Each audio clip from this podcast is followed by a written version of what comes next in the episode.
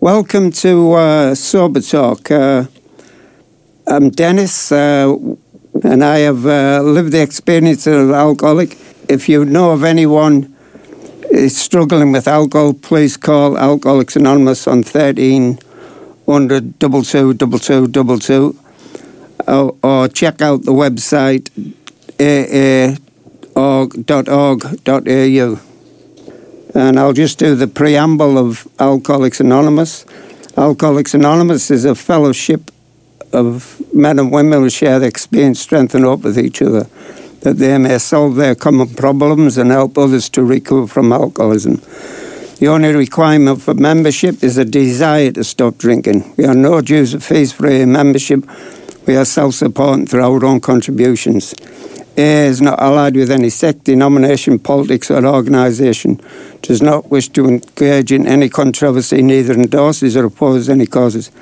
Our primary purpose is to stay sober and help other alcoholics achieve sobriety. Hello, uh, my name is Andy, and I'm a recovering alcoholic, a member of Alcoholics Anonymous, based in Adelaide, in South Australia. Um, I have a home group, um, a, a meeting that I go to every week, and that is called the Road to Recovery Group, and that is at St Saviour's Church Hall in Glen Osmond on Portrush Road. And um, basically, I've, I've been asked to share what we call in Alcoholics Anonymous my experience, strength, and hope. Uh, experience being um, my experience with active drinking, um, active alcoholism, my strength, the strength that got me into Alcoholics Anonymous, and the hope that I was given, and the hope that I'm given today that I can live a life comfortably sober.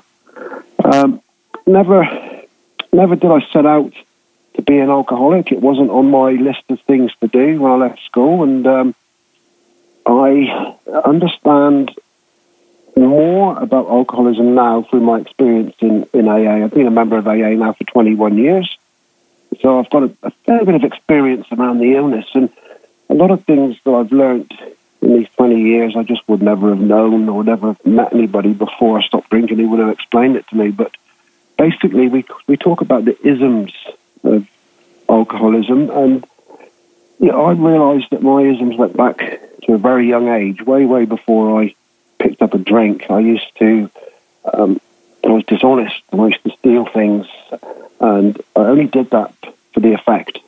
I liked the effect that it had produced. It made me feel good. I had a I got a buzz out of it. And um, you know, my earliest recollection, and again, this is all stuff that I've learned since I've been in AA, and it's poignant to this time of year, was um, you know, at around the age of eight years old, I remember being at my grandmother's house, and she uh, kindly let me have one of the adult chocolates off the Christmas tree that held, I think it was either whiskey or brandy or some sort of cognac. And um, you know, as a treat, she said, oh, "You can have one of the adult ones." And I had this chocolate, and um, and I really enjoyed it. And it, you know, I didn't drink anything else after that. But I, when we talk about the effect produced by alcohol, a year later, I remember being at my grandmother's house, and I've got this obsession with the adult chocolates on the tree. I'm looking at them, and I want one, and she's not going to offer me one because I won last year, and uh,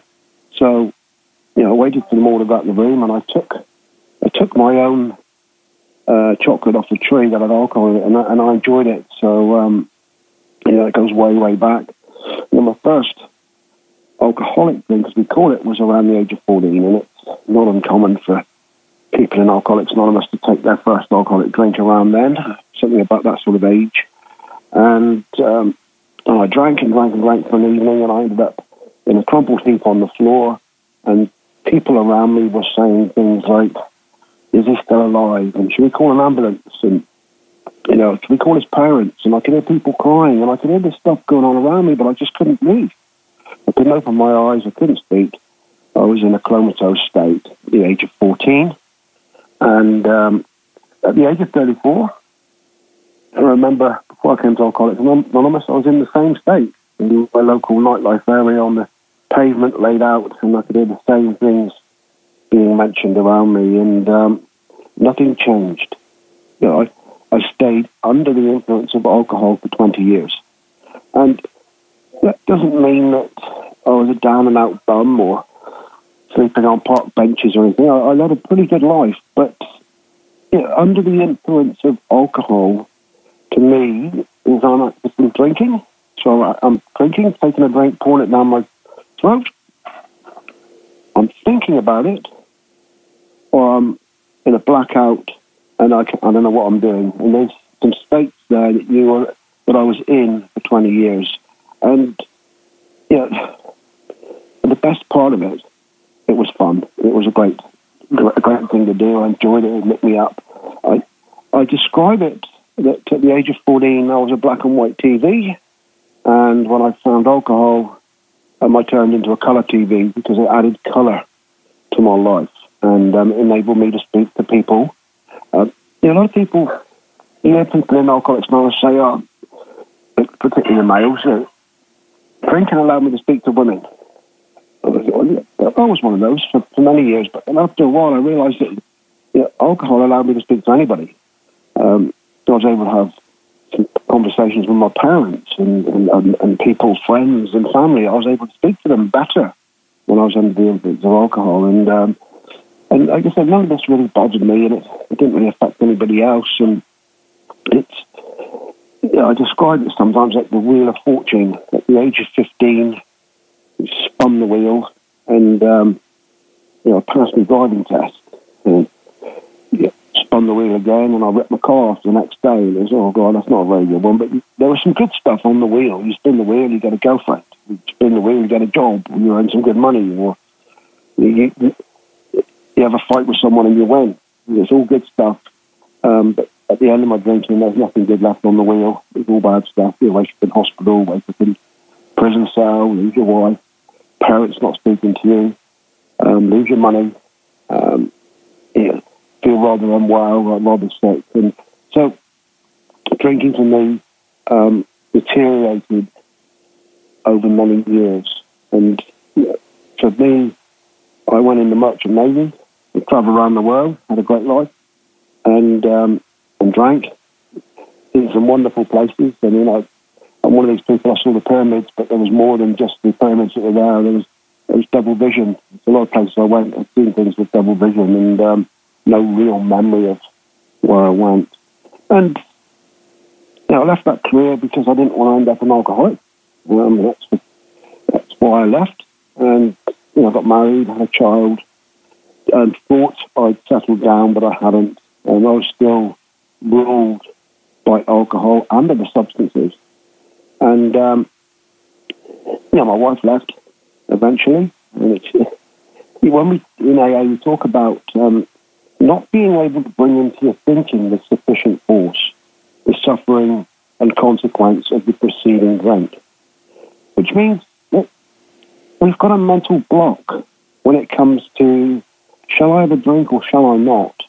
Um, yeah, really, I shouldn't have a drink because my wife said to me, if you keep drinking, I'm going to leave.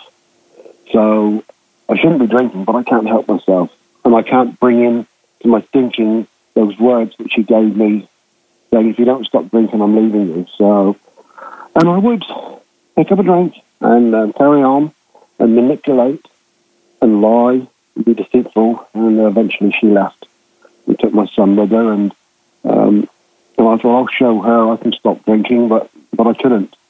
And yeah, my drinking got worse, but it, didn't affect me. I wasn't affected mentally by it. Um, it was a great excuse. Yeah, why did you get arrested last night, Andy? Oh, I was drunk.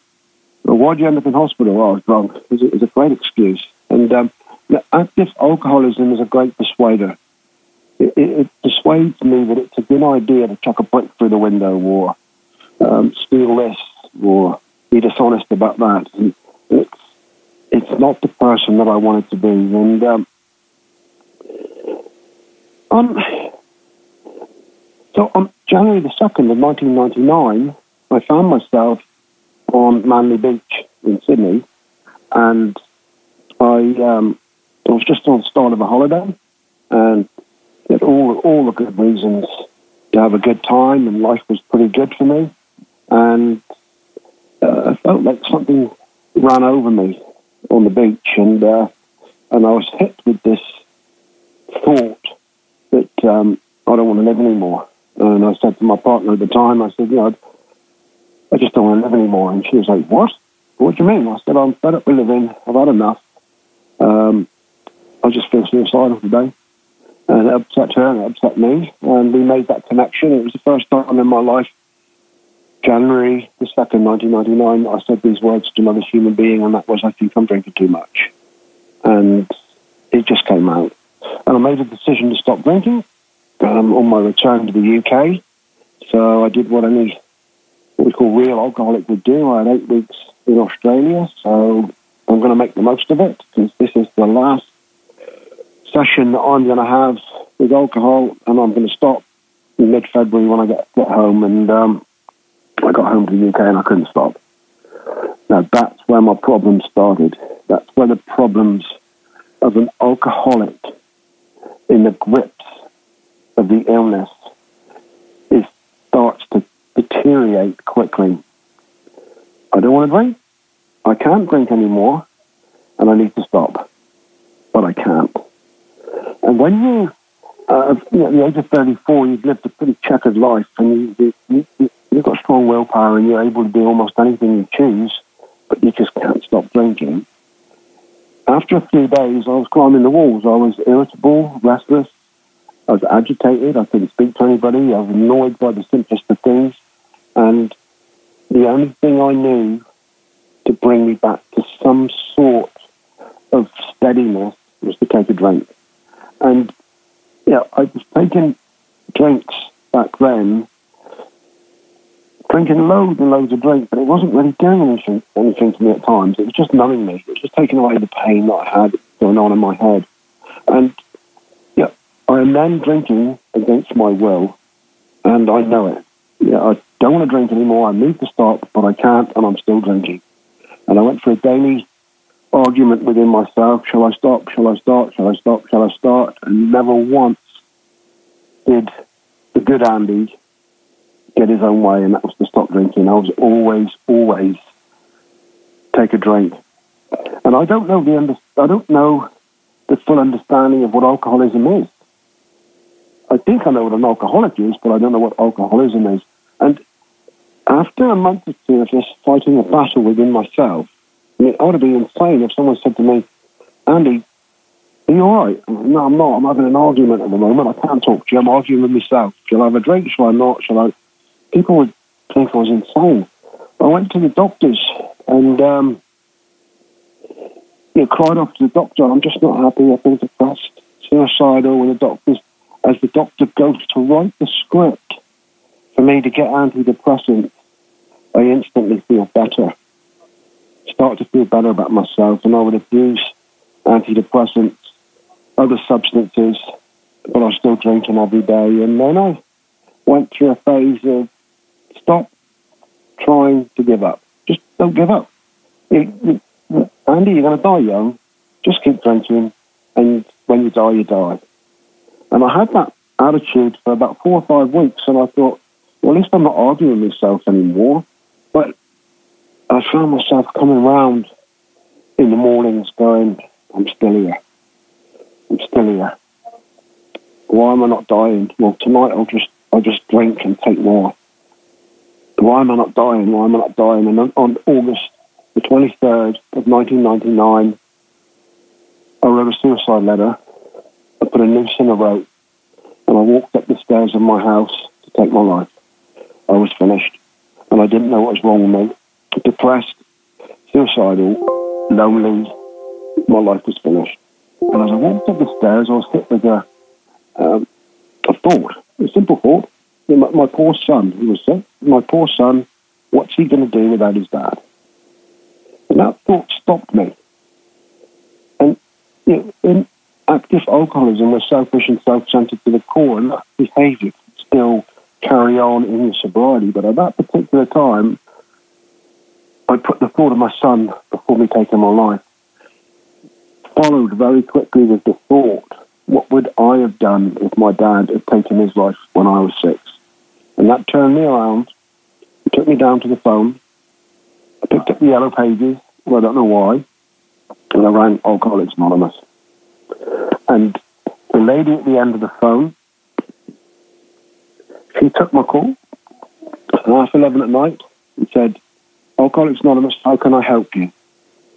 And I said to her, I just don't want to live anymore. I've had enough. Please, can you help? And she said, Yes, we're here to help you. She, she talked to me for about 15 minutes and she said that stay beside the phone. I'm going to get a male member to ring you up. And she did that. Uh, a guy called Steve rang me up and he convinced me not to take my life. He said, if you want to take your life, take it tomorrow night, but don't take it tonight. Because I'm going to take you to a meeting tomorrow, and, and there may be a place for you in this world sober. And he took me to my first ever Alcoholics Anonymous meeting, and that was the Road to Recovery group in Plymouth, in the UK.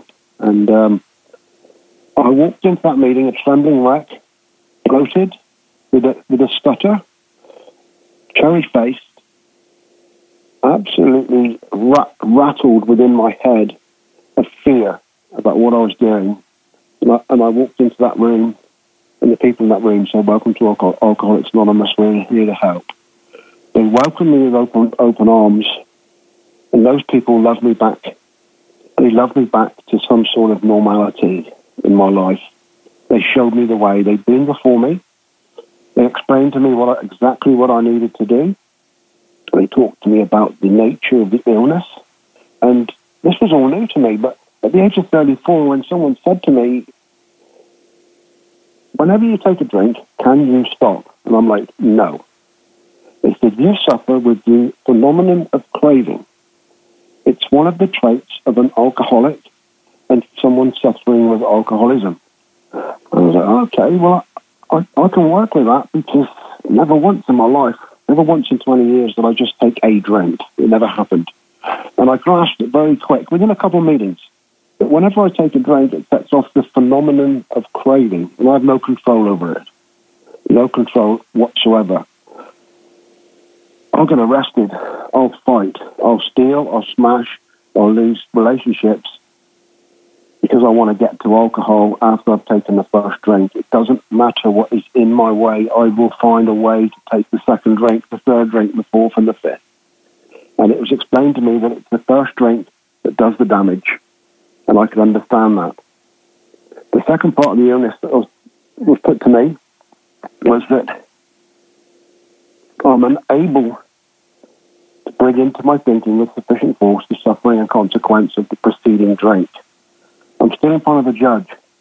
He said, Andrew, you come before me again, and I'm going to put you away for a long time. You need to stop your drinking and stop your messing around. I don't want to see you again. And I walk out of that court and I walk into the nearest pub and I take a drink. It sets off the phenomenon of craving. And that evening, I'm getting in trouble again for the same stuff that I've been to court for in the morning. I can't, there's, there's a mental block okay, and, and you make that connection between taking a drink and getting arrested. I can't see that because the thought of a drink is so powerful to me. It was explained to me in AA that um, you know, there's a there's a process. There's a process with an alcoholic um, that's typical in me that I'm hit with a thought, and I can still get the thought today after 20, 22 years. The thought, that's all it is. The thought of a drink. The thought for me for 20 years always led to me making a decision. But there's a process in between the thought and the decision where my mind is playing games and I have a drink, don't have a drink, you don't need to go out tonight, you don't need to go to work, you know, it's your dad's birthday, you don't need to go for the meal, you should go for the meal. So the thought leading to the decision, there's nothing there. There's no, there's no, there's no barrier.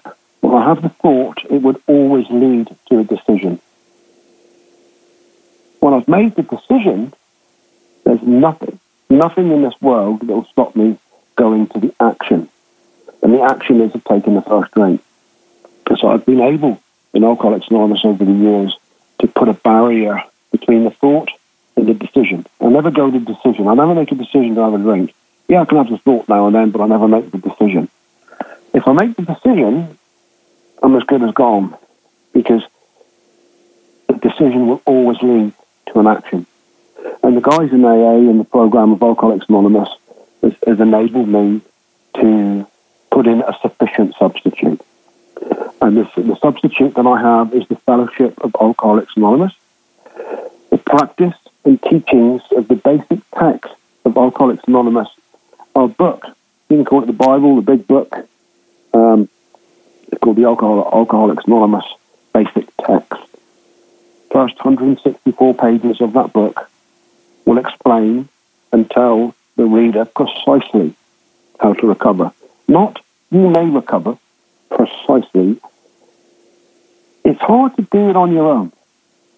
So if I was left to my own devices when I came into AA, I would have bought the book and I would have read there's a chapter in Ethel Wives and a chapter to the family afterwards and to employers. And I wouldn't have read those chapters because I just they wouldn't have been they wouldn't have been poignant to my to me to me. I, I don't see the point in reading that because it's not going to help me.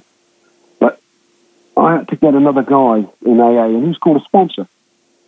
Just the guy who's gone before me, who's done the 12 step program, who's got an understanding of the book, who's doing what he says he's doing, has a home group, goes to AA, and um, I was drawn to a guy and asked him to help me out, and he started to take me through the basic text, the first 164 pages, and through the step process.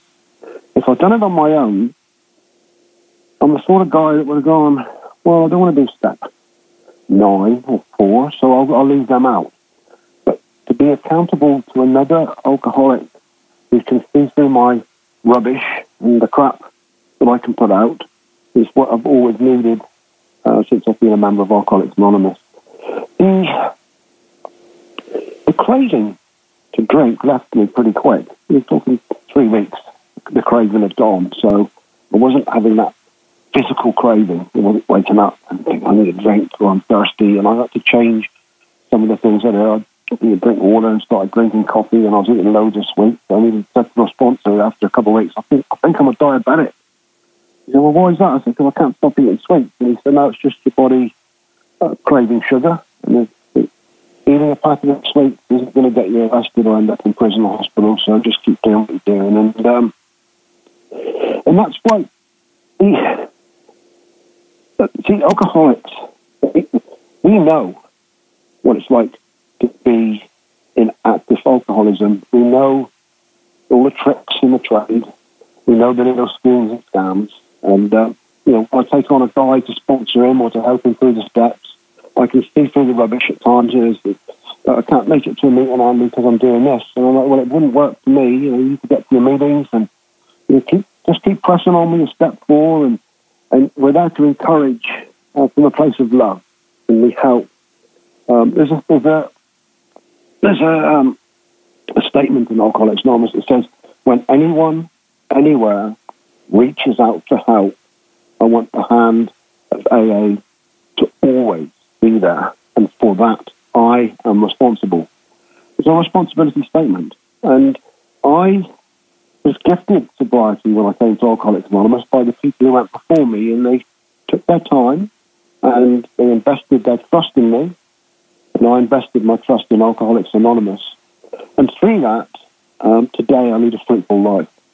And what I need to keep doing is paying it forward.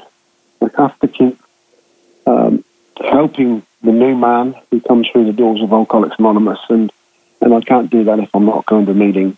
Uh, um, so just a bit of a outline of where we are at today. Um, my, my, we're encouraged to be in service in Alcoholics Anonymous. We're, we're a non-for-profit organisation. Um, our members um, all are active in different levels and different parts of service within AA. And you can be in the prison or treatment or public information. Um, the decisions in Alcoholics Anonymous are made from the members and not from any hierarchy. And this year, um, we we couldn't see the, the, the pandemic coming our way, but it suddenly hit, and you've got um, you've got a couple hundred thousand members of Alcoholics Anonymous in Australia were suddenly told, "Sorry, that you can't go to the meeting venues anymore," and you know the, the membership of AA rallied around. We went online. We started using Zoom Zoom platforms, and at any time of the day or night at the moment, you can go onto a Zoom meeting anywhere in the world and, and, and attend and be part of an Alcoholics Anonymous meeting. And you know, I know people who um, who've got sober solely on Zoom meetings down to go and attend, attend a face-to-face meeting um, in America, and um, there's members down in Victoria sober on Zoom meetings who are now going to their first meetings and they experience Alcoholics Anonymous, the unity, the fellowship, face to face, and it's just amazing. Um, just a couple of facts before I finish. Um, I, I, do, I, really do love the fact of AA. In our brief history, um, in a brief uh, 80 year history of Alcoholics Anonymous worldwide, we have saved more lives than anything known in the history of mankind. It's a big statement, but it's a big fact. Um, Alcoholics Anonymous, we're in the business of saving lives. That's what we do. Um, anybody is welcome to come and attend an AA meeting. There's AA meetings all over the place. Uh, my meetings are Wednesday night at um, St. Saviour's Church in Glen Osmond. Um, all are welcome. Everybody is welcome to Alcoholics Anonymous. The, the only requirement for AA membership is the desire to stop drinking. That's all, that's all you need. And it may not be for you. You may come along and think, I don't need to do all this stuff, and you can stay sober without it, which is great. We encourage that. But if you're a real alcoholic, like uh, written about in the basic text of Alcoholics Anonymous, and, and like myself, the real alcoholic, you need a sufficient substitute. That is the Fellowship of Alcoholics Anonymous, the practice and teaching of the basic text of Alcoholics Anonymous, a 12 step program that I build into my life. It's there. I do it. I do what needs to be done through the step process every day. I've got a God in my life today that I'm reliant on that allows me to live relatively comfortable in my own skin. And if I'm not doing this stuff, I get agitated, irritable, and people around me start to suffer. And so we're not perfect. Uh, we have a daily reprieve contingent on our spiritual condition. And with that, I'd like to wish everybody a happy Christmas. Thank you very much. Welcome back. We have a number of local uh, meetings in the area. There's a meeting every night in the Salisbury area. There's one Monday night meeting at Gawler at 8 pm. Tuesday, Elizabeth East at 8 pm. Wednesday, Elizabeth East at 8 pm. Thursday at Two Wells at 8 pm. Friday in Salisbury at 8 pm. Saturday at Davoren Park at 12 o'clock. Sunday in Salisbury at 7 pm. And for further details of your local meetings, please call 1300 222222. Once again, it's up to anyone you know struggling with the alcohol issues. Please call Alcoholics Anonymous on 1300 222222 or check out their website at aa.org.au. I don't wanna be the girl that laughs the loudest Or the girl who never wants to be alone. I don't wanna be that call at four o'clock in the morning. Cause I'm the only one you know in the world that won't be home. Uh, uh, sun is blinding